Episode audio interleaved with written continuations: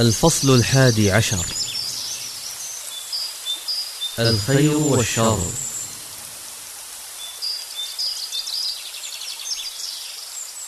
لقد وجد الإنسان نفسه منذ الوهلة الأولى أمام حياة في غاية التعقيد وسيرحل عنها قبل أن يعلم عن نسبة قليلة جدا من أسرارها وعجائبها الهائلة.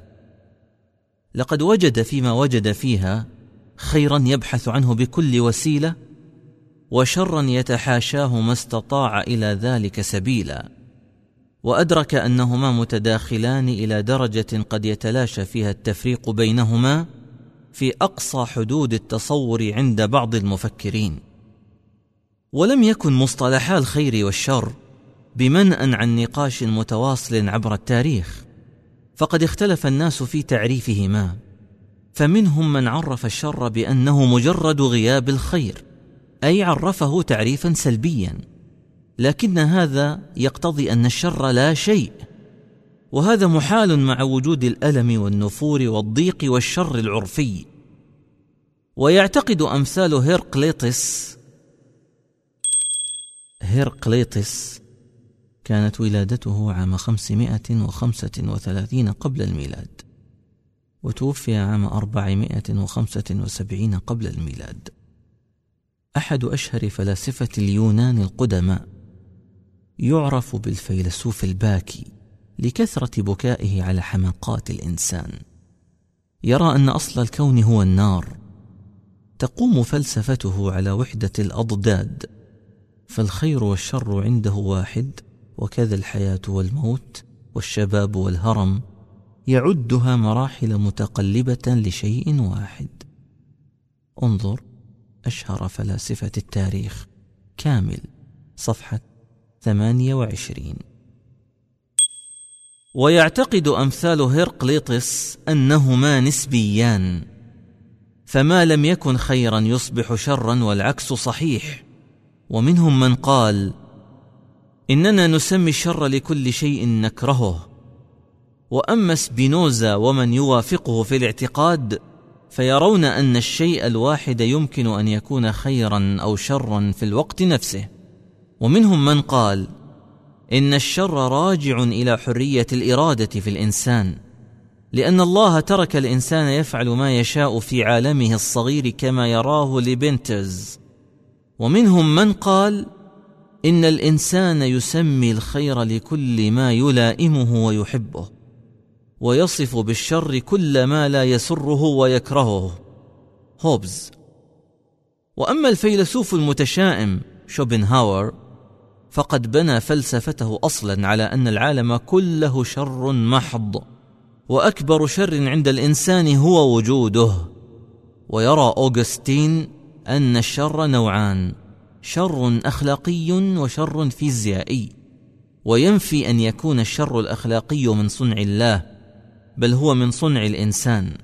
وأما الشر الفيزيائي فهذا من وجهة نظره عدالة إلهية تقع بعقوبة الإنسان عن خطيئته الأولى.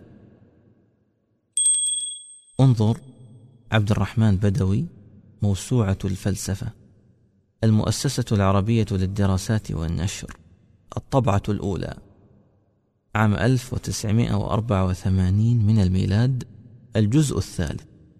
صفحة 187 إلى 189 ويرى توماس أكويناس أنه لا يوجد شيء يمكن أن يكون بذاته شرا فقد ثبت أن كل موجود بما هو موجود عليه هو خير وأن الشر ليس إلا موجودا بالخير كأنه موجود في كيانه الذاتي. انظر. الخلاصة اللاهوتية الكتاب الأول المسألة 41 مادة ثلاثة. نقلا عن موسوعة الفلسفة. بدوي مرجع سابق الجزء الثالث صفحة 189 أما الفيلسوف سبنسر فيقول إن الإنسان متوحش مطبوع على الشر وسوء الخلق وإنه يمكن تصحيح ذلك بالتربية الحسنة. بينما يرى جان جاك روسو أن الإنسان خيري بطبعه. أما أفلاطون فيعتقد أن جميع المعقولات تستمد من الخير الأعلى وجودها وماهيتها وأن الخير الأعلى أساس العلم والحقيقة.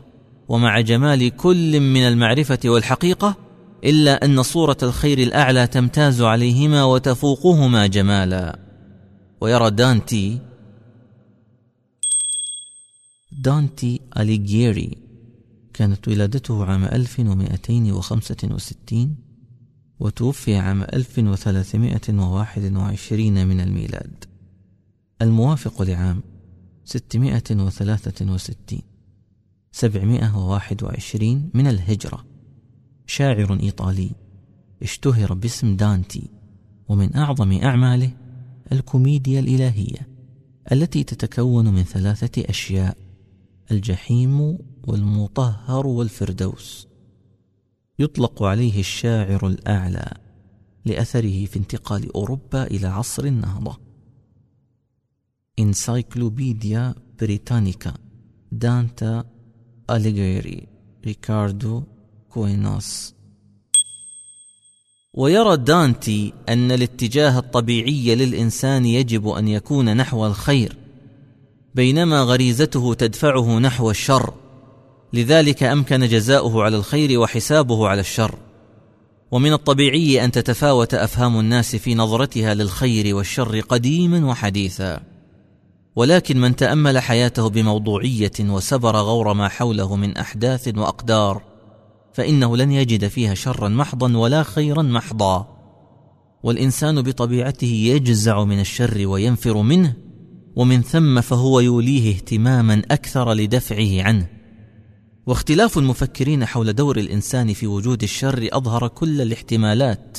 فمنهم من قال إن الإنسان شرير بطبيعته. ومنهم من قال إن الإنسان خيري بطبعه. واتجاه ثالث يرى أن الإنسان به جانبا الخير والشر معا. وهو ما يوافق مفهوم الوحي الذي رتب على الخير حسنات وعلى الشر سيئات. وعلى هذا الأساس جاء التكليف والمحاسبة عليه فيما يكون للإنسان فيه حرية الاختيار المطلق بعد أن تبين له. انا هديناه السبيل اما شاكرا واما كفورا. وعلى الرغم من هذا التفاوت الواضح حول تعريف الخير والشر إلا أنه يبقى قضية حاضرة جدا في كل فكر وحضارة. وقد بلغ اهتمام الأديان القديمة بفلسفة الخير والشر أن ربطت كلا منهما بآلهة مختصة به فهناك ما يسمى بآلهة الخير وآلهة الشر. فالمصريون القدماء جعلوا من سخمة آلهة للشر بينما أهورمن هو آلهة الشر عند المجوس الذين يعتقدون أن هذه الآلهة موجودة بذواتها وتفعل الشر. فكانوا يسترضونها بتقديم القرابين التي لم تقتصر على ذبح الحيوانات بل حتى الأطفال والرجال بهدف اتقاء شرها. انظر كتاب موسوعة الفلسفة بدوي مرجع سابق الجزء الثالث صفحة 186 وهذا غاية الانتكاسة الفطرية للإنسان. وسبحان من أنزل على رسوله الأمي الذي لا علم له بهذه الحضارات القديمة خبر هذه الإشكالية السوداوية. قال تعالى ولئن سألتهم من خلق السماوات والأرض ليقولن الله قل أفرأيتم ما تدعون من دون الله إن أرادني الله بضر هل هن كاشفات ضره أو أرادني برحمة هل هن ممسكات رحمته قل حسبي الله عليه يتوكل المتوكلون حسبنا الله عليه توكلنا وإليه أنبنا وإليه المصير. والخط الفاصل بين الخير والشر من منظور الإنسان يصعب تحديده وقد يختفي تماما. فالخير المحض من زاوية من زوايا هذا الوجود يمكن أن يكون كله شرا محضا من زاوية أخرى. وكلاهما خير قدري في الوجود بعمومه. فالسمكة الكبيرة تبحث عن فريستها فإذا ما قابلت سمكة صغيرة فرحت بها والتهمتها وبدأت تلاعب أمواج البحر فرحا بالوليمة الدسمة الخير الذي استمتعت به غاية المتعة. بينما الحدث من منظور تلك السمكة الصغيرة ما هو إلا خطر عظيم إذ داهمها الشر فحاولت تفاديه حتى وقعت بين فكي تلك السمكة الكبيرة فمزقت جسدها إربا إربا. فالحدث من منظور السمكة الكبيرة خير محض ومن السمكة الصغيرة شر محض. ومن منظور من يتأمل أسرار هذا الوجود هو تكامل طبيعي لا يتم توازن الوجود إلا به فالسمك الكبير قليل العدد نسبيا. ويحتاج إلى أن يتغذى على السمك الصغير الكثير جدا لكي يبقى النوعان. ولو لم يفعل ذلك لانقرض السمك الكبير. ولو ترك السمك الصغير يتوالد بعيدا عن تقليم الأسماك الكبيرة له لربما ملأ مياه البحر عددا وتعفن فتوالده بكثرة يحقق هدفين يحافظ على بقاء نوعه ويوفر غذاء للسمك الكبير كي يحفظ هو الآخر بقاءه. وكذلك الحال مع الإنسان نفسه. يصل به الأمر أحيانا أن يقوم بالقضاء على عضو من أعضائه فيقطع رجله أو يده من الغرغرين ليهلك ذلك العضو تماما. فيوقع به الشر المنهي لوجوده تطلعا إلى السلامة والخير المبقي للجسم كله. وهكذا يصبح الخير والشر متمايزين في أطراف الوجود وتفاصيل الموجودات ولكنهما في النهاية خير في عموم الوجود كله. فما يؤلم من جهة قد يسر من جهات عدة وطالما أن الإنسان لا يمكن له أن يقترب من مركز التحكم القدري للوجود فالأفضل له أن يعيش عمره مسترخيا متقبلا لما يحدث حوله مستمتعا بكل خير قريب منه. صابرا محتسبا على كل شر يصيبه موقنا أن العاقبة في النهاية إلى خير عام سينكشف له عاجلا أم اجلا؟ وليعلم أنه في كل أحواله تحت عناية مالك الملك عز وجل ورعايته. أما اختلاف الناس منذ القدم في تعريف الخير والشر وتحديد مفاهيمهما فهو طبيعي كاختلافهم في أي قضية قدرية أو غيبية أو كونية متعلقة بالله الخالق. وليس غريبا أن يحدث الاختلاف بين الخلق حول التعريف ونحوه. ولكن الغريب عندما يحاول المخلوق التمادي على مقام الخالق الذي يبلو بالشر والخير في ملكه الكامل يتحدث المخلوق عنهما من حيث الوجود أصلا في الكون وكأنهم يختلفون مع الخالق على شيء يقدرون عليه. أو شيء يمكن أن يكون محل مزاحمة أو منافسة بينهم وبينه. أي يتصورون أن الخلاف بين طرفين متكافئين متقاربين. فجعلوا من هذه القضية قضية جدل ومحاولة استحواذ وسيطرة. كما يتنافس شخصان أو حضارتان أو ملكان من ملوك البشر. بينما الأمر في حق الخالق مختلف تماما. فالأمر كله لله وحده. فلا تكافؤ ولا تساوي ولا شريك ولا ند ولا شبيه له سبحانه.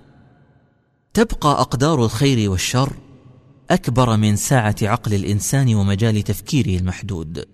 ويبقى الإنسان ضعيفا أمام مقام مالك الملك سبحانه الذي حكم بحكمه الذي لا معقب له بقوله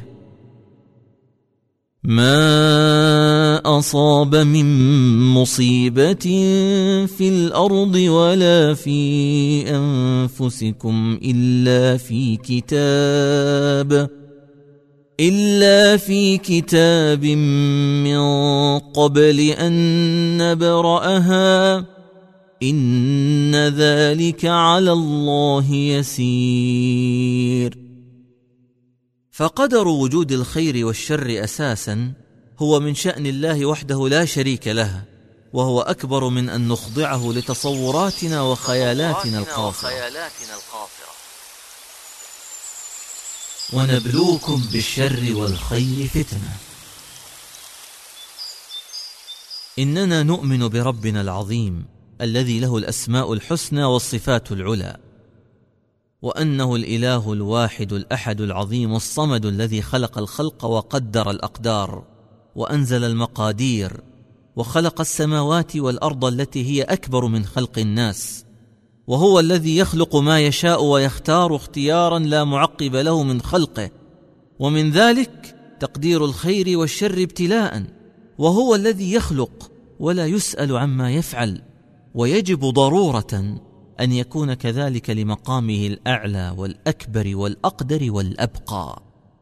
إذ لو كان يسأل عما يفعل لما كان ربا يرجى ويخشى ويوحي إلى خلقه الذين هم دونه في كل شيء لدرجة لا ترد معها أي مقارنة تحت أي ظرف. وتعالى الله أن يكون له ند أو شبيه أو منافس في ملكه بل الملك كله لله الواحد القهار.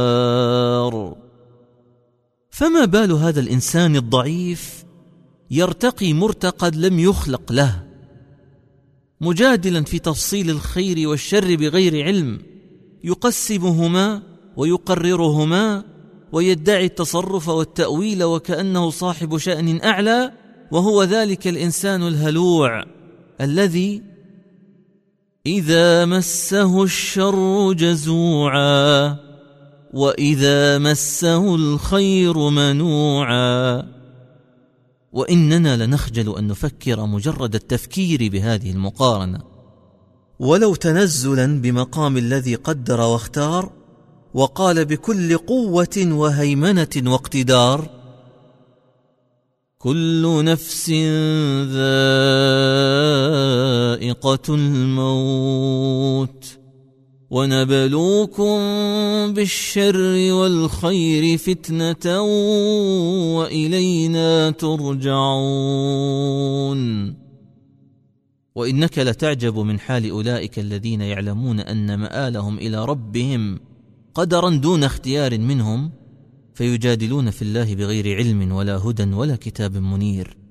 مكابرين دون أن يبادروا في اليقظة من هذا السبات ويصحون من هذه السكرة فيستعدون لتلك الرجعة المخيفة التي نيمم وجوهنا شطرها أجمعين. لا يتخلف منا أحد لا بطوعنا واختيارنا ولا رغبتنا وإنما القدر الذي لا مناص منه والذي لا طاقة للمخلوق برده أو صرفه أو الهروب منه. وإلينا ترجعون. لا يقف ظلم الإنسان وجهله عند جدلية الخير والشر فحسب بل يتجاوزها في جميع القضايا الجدلية طيلة تاريخه. كم كان الإنسان ظلوما في حق من أوجده؟ جهولا في جداله ومكابرته في قضايا أكبر منه. وليس أشر على الإنسان من أن يخرج من دنياه الفانية هذه كلمح البصر بخسارته لأخراه الباقية. أما آن لنا أن نتأدب مع الله عز وجل ونحن نقتحم تلك القضايا القدرية الكبرى التي هي أكبر منا بل أكبر مما هو أكبر منا من الخلق أجمعين. والإنسان مهما كابر فهو مجرد عبد لله ضعيف إليه فقير إليه. يتضرع إلى الله بسؤال الخير ويستغيث به لينجيه من الشر ولا يملك سوى ذلك. يجب أن نستحضر هذه الحقيقة دائما عندما نتذكر أقدار الخير والشر لأهميتها في كل ما يعترض لنا من شبهات وجودية وكونية. ولنقدم إيماننا واستشعار عظمة الخالق هذه قبل الخوض في تفصيل مضامينهما. وكذلك الأمر مع كل قضية غيبية كأصلهما. وحقيقة الجنة والنار والقيامة وخلق إبليس والملائكة وغيرها. مما هي أصلا مشيئة عظمى وإرادة كبرى لله وحده نصغر ومن ثم بإيماننا نتصاغر أمامها. نتأدب كل الأدب مع الله لأنه هو الملك الحق لا إله إلا هو ولا ند له سبحانه في ملكه. وهو المالك المتصرف يخلق ما يشاء ويختار ولا نختار دونه. ولقد اختار أن خلقنا وخلق معنا كل شيء ومن ذلك نواميس الخير والشر. فأين أدبنا معه سبحانه؟ لقد أثبت القرآن للجن أدبا مع الله عند ذكرهم للشر على الرغم من أنهم يؤمنون بأن الله خالق كل شيء. فقالوا تأدبا معه وأنا لا ندري اشر اريد بمن في الأرض ام اراد بهم ربهم رشدا. ومن قبلهم نسب خليل الله إبراهيم عليه السلام المرض إلى نفسه والشفاء إلى الله.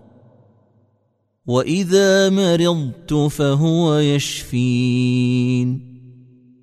وهذا الحبيب صلى الله عليه وسلم أيضا يقولها في دعائه لله متأدبا معه والشر ليس إليك.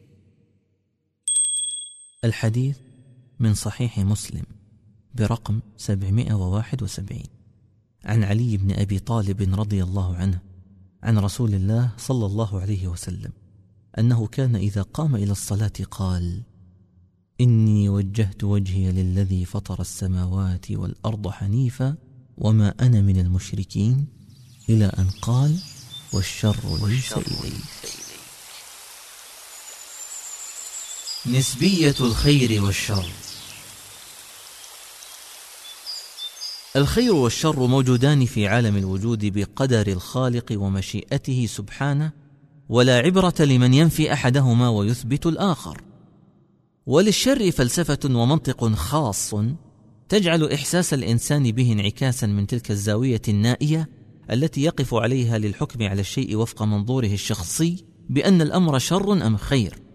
فالخير من زاوية معينة قد يكون شرا من زوايا عدة والشر من زاوية قد يكون خيرا من زوايا عدة. يحق لمن نظر للأمراض نظرة مجردة أن يصفها بالشر المهلك. وكذا الحال لو نظر إلى القتل والفراق والحوادث والإخفاقات بمعزل عما حولها. بينما هي من ناحية القدر الكوني تأتي ضمن تركيبة خير باطن متوازن متكامل لابد أن ينتج عنها في النهاية خير ظاهر عام وإن بدا لنا بعض الأشواك في جنبات طريقه. لنأخذ على سبيل المثال ظاهرة الموت الذي يفر منه كل حي لو لم يمت الإنسان بعد هرمه فما عساك أن تتخيل أسرتك؟ طابور من المخرفين والمخرفات. لا تدري أتخدمهم أم تخدم نفسك حتى تهرم مثلهم وتصطف معهم يوما فيأتي من بعدك بأثقل عبئا منك وهكذا. وكذا الحال مع هزيمة المسلمين في معركتي أحد وحنين في أول الأمر. ولو انتصروا فيهما كبدر والفتح وتبوك لم نجد أمامنا هذه الدروس العظيمة في الإدارة والانضباط وخطورة حب الدنيا والتفريط في ذلك على المستويين السياسي والعسكري. وخطورة عدم الانضباط حتى لو كان القائد هو سيد البشر فحيثما وجد الخلل اضطرب النصر بينما الكل سيموت سواء في المعركة أو على الفراش. وكذلك الحال أيضا على المستوى العالمي في الحروب العالمية التي لا يمكن أن يصفها عاقل بالخير مطلقا بل هي شر مستطير قضى على عشرات الملايين من البشر وبسببها خسر العالم تريليونات الدولارات ودمرت المصانع والمباني والمزارع والممتلكات والحرث والنسل. لكن انظر إلى التقدم التكنولوجي الهائل الذي سرعته تلك الحرب حينها. ليصعد بالعالم الذي عاش بعدها مختصرا آلاف السنين في سلم الحضارة الإنسانية. ما جعل الناس يتغلبون على الكثير مما يواجههم من عقبات معيشية ونقص في الموارد مع ازدياد عدد سكان الأرض. وسواء وقعت تلك الحروب أم لم تقع فجميع قتلى الحرب لو لم يموتوا فيها فإنهم حتما سيموتون مثل غيرهم بانتهاء الأجل. ولو عاشوا بعدها لما بقي اليوم منهم أحد على قيد الحياة. وسيفنون عن بكرة أبيهم بالموت الطبيعي. كما مات اليوم جميع الأحياء الذين عاصروهم إبان الحرب. لكنهم تقدموا بموتهم قليلا ليصبح العلم بسببهم أكثر تقدما. وبقي التقدم العلمي المحفز بالحرب خادما للإنسانية فيما بعد. وفاتحا لها ابوابا من العيش الرغيد. ولولا الحرب العالمية لربما تأخر الإنسان حينا من الدهر حتى يصل إلى ما وصل إليه من تكنولوجيا في عشرات السنين.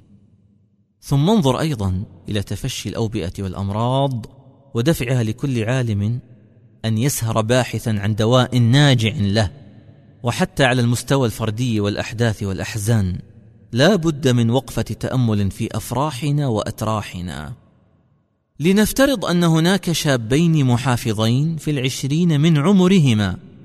أصيبا في حادث سير فمات أحدهما على الفور وبقي الآخر. من المألوف أن تبكي أسرة الميت بكاء شديدا على فقيدهم وتفرح أسرة الناجي من الحادث لسلامته. وإلى هنا والأمر طبيعي وحيث إن الحي لا يأمن الفتنة.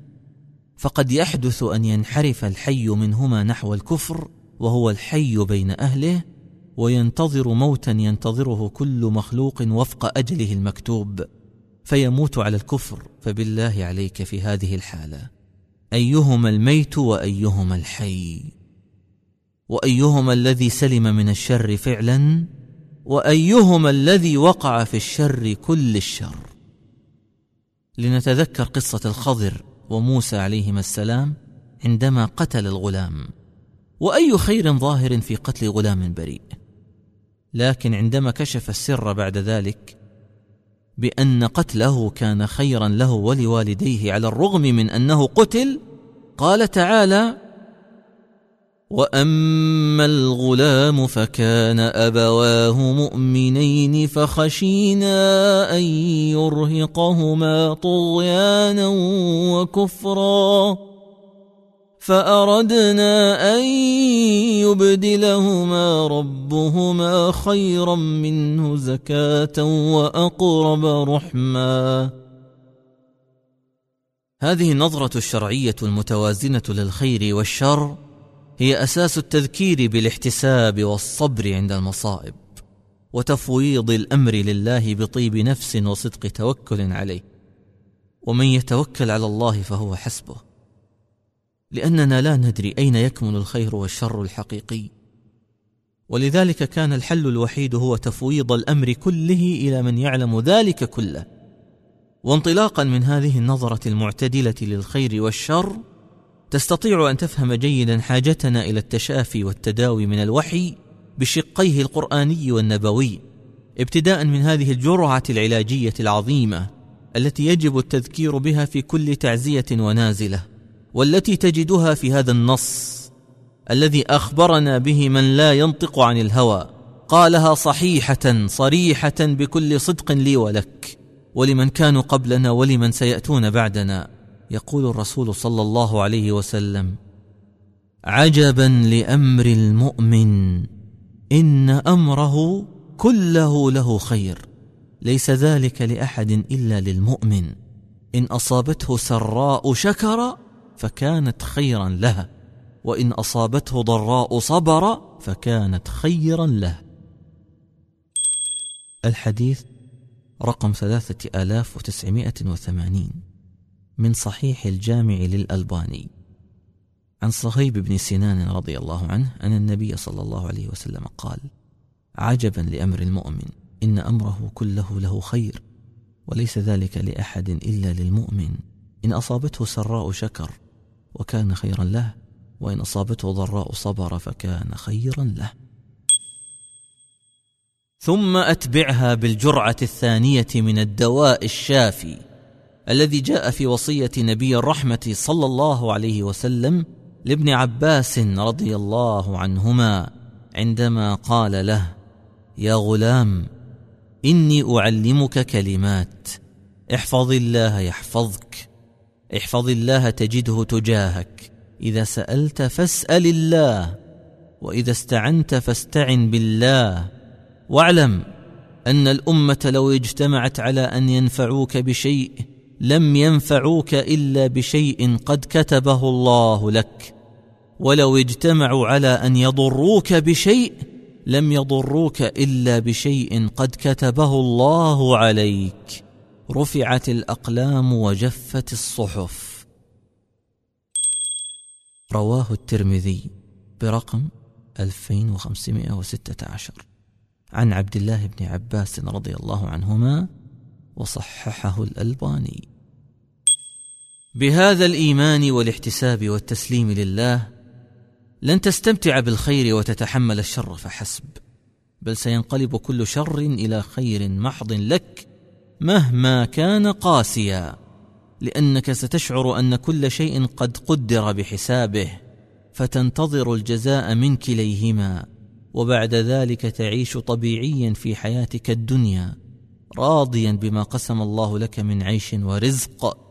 صابرا على ما أصابك من أقدار لا راد لها إلا من قدرها وحينها لن تأس على ما فاتك ولن تطمع بما ليس لك وستستمتع بما نالك من خير ومعيشة هنية مهما كانت.